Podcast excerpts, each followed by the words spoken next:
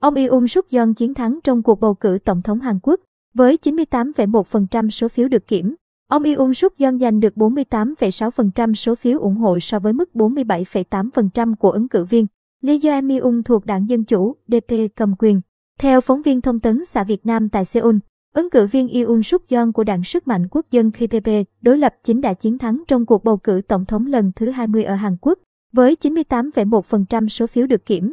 Ông Yoon suk yeol giành được 48,6% số phiếu ủng hộ so với mức 47,8% của ứng cử viên. Lee Jae-myung thuộc đảng Dân Chủ, DP cầm quyền. Chiến thắng của ông Yoon là vô cùng xích sao bởi khoảng cách chênh lệch giữa hai ứng cử viên chỉ là 0,8%. Ông Yoon suk yeol giành chiến thắng tại 10 tỉnh thành gồm Seoul, Busan, Ulsan, Daegu, Jejeon, tỉnh Nam Yongsan, Bắc Yongsan, Gangwon, tỉnh Nam Chungcheong và Bắc Chungcheong.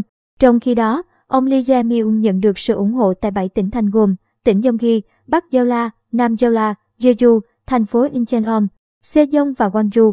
Ông Lee Jae-myung đã tổ chức họp báo tại trụ sở đảng DP và phát biểu chấp nhận kết quả bầu cử, chúc mừng chiến thắng của ứng cử viên Yoon suk yeol.